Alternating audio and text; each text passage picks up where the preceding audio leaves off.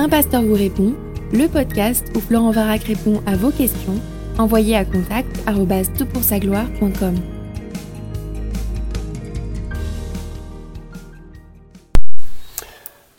La question qui nous préoccupe pour ce podcast est la suivante. Bonjour Florent, on m'a depuis tout petit enseigné que mon être était composé d'un corps, d'une âme et d'un esprit.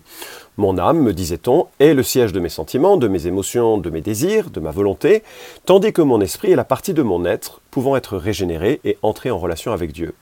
La croyance en cette trichotomie impacte plusieurs autres doctrines. Par exemple, elle permet à certains de mes amis charismatiques de croire en la possession possible d'un chrétien, le démon se logeant dans l'âme ou le corps, tandis que l'esprit serait purifié par la présence du Saint-Esprit. En fait, de manière générale, c'est la doctrine de la sanctification qui serait impactée. Certaines personnes affirment aussi que notre relation avec Dieu peut se manifester par une certaine extase trans quand notre âme, donc l'intelligence, la volonté, se laisse soumettre par notre esprit rempli du Saint-Esprit. Les passages mis en avant pour justifier cette position sont généralement 1 Thessaloniciens 5.23, Hébreux 4.12. La Trinité sert aussi souvent d'argument. Que faire de tout cela? Mon être est-il en trois parties ou en deux seulement? Et comment cela impacte-t-il ma sanctification et ma relation avec Dieu? Ouais, écoute, c'est une super question. Elles ont, c'est une question qui, touche la théologie avec des applications ou des implications très concrètes, comme tu le soulignes, dans la vie pratique. Alors, ce que je vais essayer de faire maintenant, c'est de regarder les fondements bibliques sur euh, la trichotomie. Ensuite, je vais essayer de voir les fondements bibliques ou les arguments pour la dichotomie. Je te donnerai mon avis, enfin, ça deviendra assez évident assez vite. Et puis, je conclurai sur l'impact de ces considérations sur, sur la relation d'aide. Pour ce que j'en connais, je ne suis pas un spécialiste de la relation d'aide, loin s'en faut. Alors, euh, pourquoi donc croire en la trichotomie? Quels sont les arguments qui sont mis en avant? Alors tu les as cités, effectivement, la notion d'un Dieu trinitaire, puisque Dieu est un et qu'il euh, est aussi trois personnes. Euh, je l'ai démontré dans d'autres podcasts, tu pourras regarder ça plus en détail si ça t'intéresse. Comme l'être humain est créé à l'image de Dieu, il devrait forcément, disent les arguments, être composé de trois parties à l'image d'un Dieu trinitaire. Et puis il y a ces deux passages que je vais lire. 1 Thessaloniciens 5.23 nous dit que le Dieu de paix vous sanctifie lui-même tout entier, que tout votre être, l'esprit, l'âme et le corps, soient conservés sans reproche à l'avènement de notre Seigneur Jésus-Christ. Et puis il y a Hébreu 4.12 qui nous dit que la parole de Dieu est vivante et efficace, plus acérée qu'aucune épée à double tranchant, elle pénètre jusqu'à la division de l'âme et de l'esprit, des jointures et des moelles, elle est juge des sentiments et des pensées du cœur. Alors, euh, on a donc, euh, semble-t-il, au travers de ces textes, euh, description de l'être humain en trois parties. Pour autant, à mon sens, ce n'est pas concluant. Et euh, je vais te citer le, théologien euh, Wayne Grudem un petit peu plus tard lorsqu'il euh, parle un peu de ces, de ces textes. Et, je crois qu'il a raison lorsqu'il dit il est préférable que. alors qu'il cite, pardon, excuse-moi, il cite Marc 12, 13. Tu aimeras le Seigneur ton Dieu de tout ton cœur, de toute ton âme, de toute ta pensée et de toute ta force. Et il dit, à juste titre, qu'il ne faudrait pas en conclure que l'homme est composé de cinq ou six parties. Il écrit, dans sa théologie systématique, hein, page 524, euh, publiée chez Excelsis, il est préférable de comprendre que Jésus juxtapose simplement des termes quasiment synonymes pour accentuer son propos et démontrer que nous devons aimer Dieu de tout notre être. De la même manière, en 1 Thessaloniciens 5, 23, Paul ne dit pas que l'âme et l'esprit sont des entités distinctes, mais simplement que de quelque manière que nous appelions notre partie immatérielle, il veut que Dieu continue à nous sanctifier entièrement pour le retour du Christ.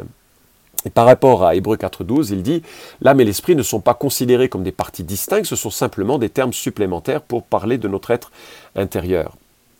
Alors, euh, le livre de Alanisus, qui, qui s'intitule Pour une fois réfléchi, publié chez la Maison de la Bible, un excellent ouvrage, Alanisus note que l'origine de cette trichotomie vient en fait des pères de l'Église qui étaient influencés par la pensée grecque. Et je te cite euh, un passage de cet ouvrage qui dit Certains chrétiens orientaux étaient trichotomistes. Au IIe siècle, Justin Martyr disait Le corps est la maison de l'âme, l'âme est la maison de l'esprit. Et Origène faisait de l'âme l'intermédiaire entre le corps et l'esprit. Pour ces chrétiens, et je continue la citation, hein, pour ces chrétiens influencés par la philosophie grecque, l'esprit était le domaine particulier de la raison et de la pensée. Plus récemment, une autre schématisation tripartite, corps, âme, esprit, a été défendue par Watchman Nee, célèbre prédicateur et écrivain chinois. Elle fait de l'esprit la part spirituelle de notre être, celle qui se tourne exclusivement vers Dieu. Fin de citation. Et en fait, j'espère que tu as noté que c'est l'influence grecque qui a donné cette, cette perspective. En fait, dans la pensée grecque, le monde matériel était ah, euh, vraiment pas, pas digne, c'était pas noble, c'était grossier. Puis il y avait le monde spirituel, noble et pur. Et comme les deux, c'était comme de l'eau et de, l'huile, euh, ils ne pouvaient pas se, rencontrer. Eh bien, il, y avait, il fallait que ce soit y ait une matière intermédiaire, en quelque sorte, qui permette aux deux de se rencontrer. Et dans le cas de l'homme, ce serait, ce serait l'âme euh, qui pourrait faire cette, cette, cet intermédiaire. Or, on n'est pas du tout dans, ce, dans cette perspective dans la Bible. Le corps, la matérialité, l'œuvre de Dieu, la création de Dieu, elle est belle, elle n'est absolument pas à euh, être minimisée. ce dimanche, dans notre culte, euh, l'animateur a lu le texte magnifique de Jean 15, 13, Il n'y a pour personne de plus grand amour que de donner sa vie pour ses amis. Et je, curieux, j'ai regardé un peu dans le grec comment ça se formulait. Et en fait, Jésus dit de donner littéralement son âme pour ses amis. Mais bien entendu, quand Jésus meurt à la croix, il ne meurt pas en donnant que son âme, il donne son être tout entier qu'il livre à la colère du Père pour que nous ne subissions pas cette, colère. Il s'est donné corps et âme, on pourrait dire. Corps, âme et esprit. Corps, âme, pensée, force, émotion. Tout son être a été donné en sacrifice pour nos péchés. Donc tu vois, les, les fondements théoriques de la trichotomie sont très faibles. Maintenant, je passerai à mon deuxième point. Pourquoi croire en la dichotomie? Eh bien, je pense que le, mieux, c'est que, euh, enfin, les, arguments les plus forts, c'est de considérer que les métaphores qui décrivent l'être humain, souvent, euh, parlent de deux parties, une partie matérielle et une partie immatérielle. 1 Corinthiens 5.5, en parlant de la discipline de cet homme, qui doit être livré à Satan pour que la destruction de la chair, afin que l'esprit soit sauvé au jour du Seigneur Jésus. 2 Pierre parle de euh, il dit, j'estime juste, chapitre 1, verset 13, aussi longtemps que je suis dans cette tente, de vous tenir en éveil par mes rappels, car je sais, comme notre Seigneur Jésus-Christ me l'a fait connaître, que mon départ de cette tente est imminent. tu vois, il considère son corps comme une tente qu'il occupe, euh, qu'il occupe sans pouvoir aller faire des courses ailleurs. Hein, quand il part, c'est la mort. Hein. donc on est, on est dans une tente, mais on est tissé à cette tente. 2 Corinthiens 5 utilise la même métaphore de la tente et de l'être intérieur qui est sauvé. D'autre part, il est quasiment impossible de distinguer dans les évangiles, notamment les trois premiers, l'utilisation de l'âme et de l'esprit. C'est souvent synonyme.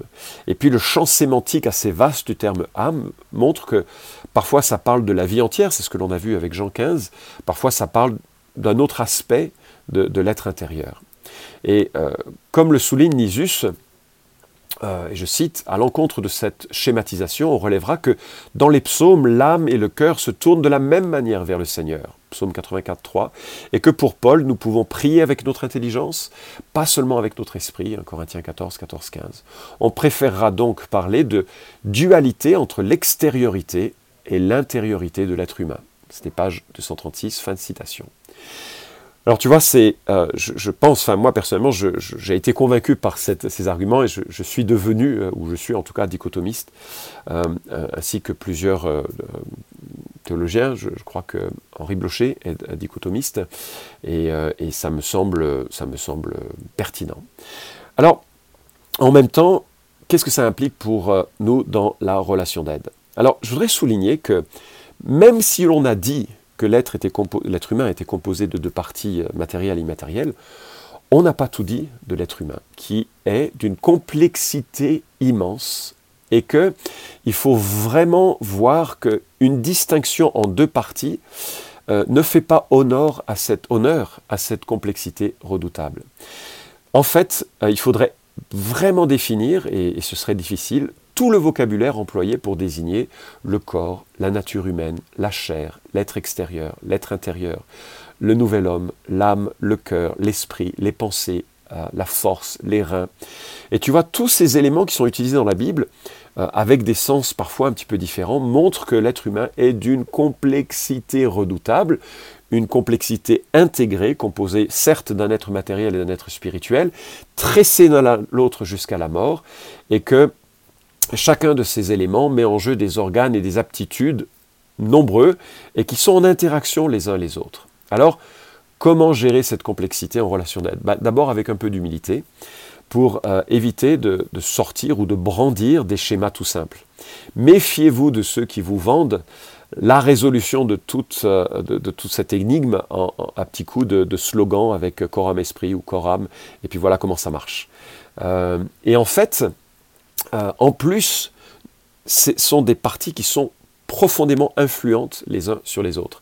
Dans les années 50, euh, deux cardiologues aux États-Unis, euh, qui traitaient donc des problèmes cardiaques euh, par des médicaments pour soigner le corps, ont remarqué que les sièges de leur salle d'attente, c'est absolument fascinant, les sièges de leur salle d'attente étaient usés sur le bord avant des sièges.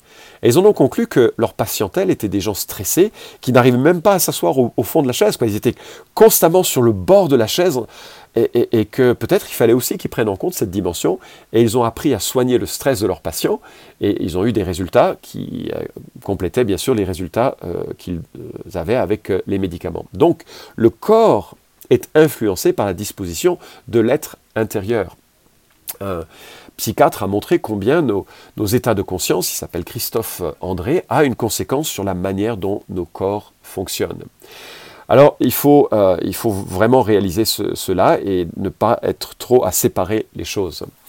Euh, ensuite, euh, il, faut il faut sortir de ces fables spiritualistes qui affirment gratuitement, je le cite parce que tu l'évoques, qu'un démon habiterait qu'une partie d'un être humain. Un démon peut affecter une partie d'un être humain. Par exemple, il affecte une femme euh, âgée euh, dans son corps, dans son dos, qui était euh, voûtée. Dans je parle là des évangiles. Un démon peut affecter une personne en lui donnant un comportement suicidaire et violent, c'est le cas d'un enfant dans les évangiles, une connaissance médiumnique, c'est le cas de cette femme à l'esprit de Python, mais il n'y a rien dans la Bible qui explique précisément le comment de ces choses. Et par contre, elle dit, euh, comme une bonne nouvelle, que dans l'évangile de Jésus-Christ, nous sommes libérés du pouvoir des ténèbres, transportés dans le royaume du Fils bien-aimé, c'est ce que Colossiens chapitre 1, verset 13 à 14 nous dit. Dans l'évangile et dans l'application de Jacques 4, 7 et de 2 Timothée 2, 24 à 26, nous vivons une véritable délivrance de ces oppressions. Alors, revenons maintenant à la dernière partie de ta question. Que penser de ces thérapies, se nommant chrétiennes, qui se construisent sur cette formule des pardon? Comment expliquer qu'elle marche Alors, je vais te surprendre, mais ce n'est pas forcément problématique. Hein. Je suis sûr que ça marche, je suis sûr que ça fait du bien sur certains problèmes, sur certaines questions, et je t'explique pourquoi. Justement parce que l'être humain est très compliqué et qu'il a de multiples dimensions, certaines intuitions que l'on peut avoir sur le fonctionnement de l'être humain va précisément répondre à un des problèmes, à un des aspects euh, de, nos vies. Euh, si je devais utiliser une image, j'utiliserais l'image d'une vis plate, d'un tournevis plat, pardon, que tu utiliserais pour dévisser ou visser une vis cruciforme. Ça marchera parfois, ça ne marchera pas pour tout. C'est une mauvaise manière, enfin c'est un, mauvais outil pour la, problématique que tu as. Mais en même temps, ça marchera parfois parce que les, dimensions vont, vont, matcher. Ou bien si tu prends une image à basse résolution, tu pourras faire plein de choses avec cette, image à basse résolution, mais tu ne pourras pas l'imprimer sur des grands formats, etc. Tu, comprends là C'est car euh, conceptualiser l'être humain, c'est compliqué et euh, on peut arriver à, faire des choses qui, euh, qui marchent parce que justement, on va toucher un, air sensible de, de l'individu, même avec une théorie pas forcément très, très achevée. Plus les théories seront grossières, bien sûr, moins elles seront capables d'aider euh, sur le long terme et, de façon euh, correcte. Mais, euh, mais ça peut marcher. D'ailleurs, il y a plein de trucs qui marchent. et parfois, un peu de bon sens, ça peut être utile. Une activité physique régulière fait du bien. Ça fait du bien sur le physique, mais ça fait du bien sur le mental. Certains régimes alimentaires influencent nos humeurs. Parfois, un conseil pour le corps est utile. Ceux qui sont constamment mécontents, qui râlent constamment, sont plutôt déprimés, colériques, isolés. Et les neurosciences montrent pourquoi d'ailleurs, c'est assez fascinant. Et le développement d'une attitude de reconnaissance centrée sur les autres changera vraiment nos chemins neuronaux, beaucoup plus plastiques qu'on le croyait, vont vraiment changer notre comportement. Et parce que nos comportements vont changer, nous serons bien mieux intégrés dans la société. Beaucoup plus heureux d'être aimé et d'aimer, parce que c'est quand même euh, l'une des dimensions que l'on cherche à réaliser dans une situation de relation d'aide. Parfois, apprendre à une personne à méditer chaque jour quelques minutes sur la parole de Dieu, avec des temps de silence ou de louange, de mémorisation, ou de apprendre à se saisir des promesses de Dieu, ben, ça va l'aider à poser son stress, ça va impacter tout son quotidien. Et puis lorsqu'une personne seule, déprimée, triste de ses échecs, de sa solitude, de ses manquements, de ses propres erreurs, va voir un conseiller et que ce conseiller l'écoute, que ce conseiller lui permet de sortir la crasse qui est dans qu'elle a dit peut-être jamais à personne, ça aide énormément. Il ou elle va vivre un véritable soulagement.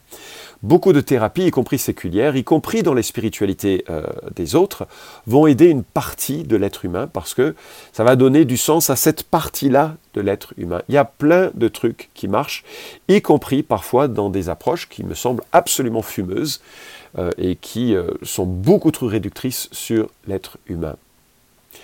De toute façon, tous nos schémas sont des réductions. Il faut en être conscient et à partir de cela, essayer de comprendre de façon le plus juste possible le fonctionnement de l'être humain. Personnellement, je préférerais qu'un thérapeute utilise décrive l'être humain en parlant de trois centres, si vraiment il veut emprunter le langage trichotomiste, en parlant d'un centre corporel, d'un centre émotionnel et d'un centre spirituel, et puis euh, que lui-même crée euh, alors euh, les éléments de, de, la Bible pour les intégrer un peu dedans, plutôt que de prendre des termes bibliques et mal les utiliser. Voilà.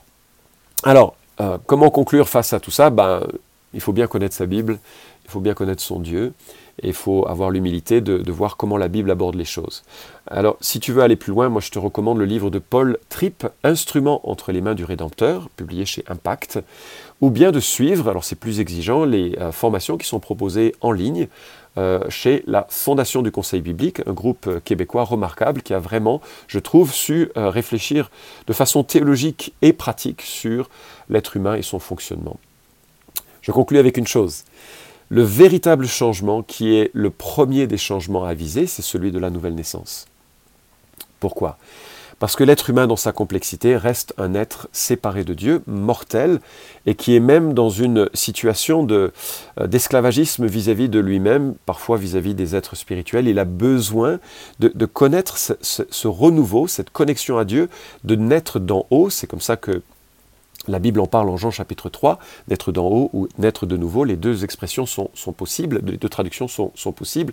Et ça, ça nous connecte avec un Dieu qui va habiter en nous par son Saint-Esprit et qui va donner un véritable renouveau. C'est le premier des changements les plus importants et qui fait que Waouh, même si je suis abandonné des autres, Christ ne m'abandonnera jamais. Même si j'ai commis des fautes, Christ m'a pardonné. Même si j'ai connu des échecs, Christ va me relever. Il n'y a aucune comparaison possible entre la souffrance des temps présents et la gloire qui me sera révélée. Et donc la nouvelle naissance me place dans une situation euh, d'espoir, d'espoir quotidien, actuel par la présence de Dieu et ses promesses, d'espoir futur avec la rédemption qui un jour touchera mon corps, mon être tout entier par la résurrection et me placera dans ce monde avec Dieu. Comment s'approprier, comment recevoir ce don? Bah, Effectivement, on ne se l'approprie pas, on le reçoit. On le reçoit par la foi, la repentance. On réalise qu'on a offensé Dieu, mais que Dieu est venu payer pour nous nos péchés et que nous pouvons humblement venir en lui en disant je me suis planté Seigneur pardonne-moi je crois que tu es mort à la croix pour moi que tu as couvert ma honte euh, avec ton honneur et je viens à toi confiant que tu peux renouveler mon être et m'envoyer ton Saint-Esprit pour cheminer maintenant différemment.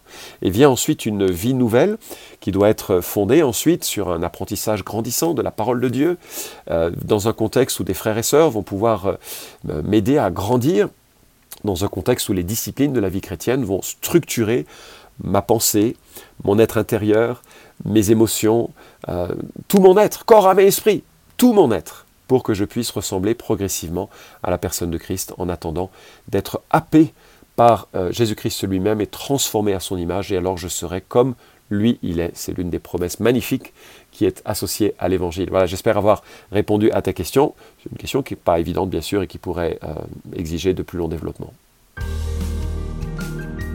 Vous pouvez suivre cette chronique hebdomadaire Un pasteur vous répond sur SoundCloud, iTunes et Stitcher.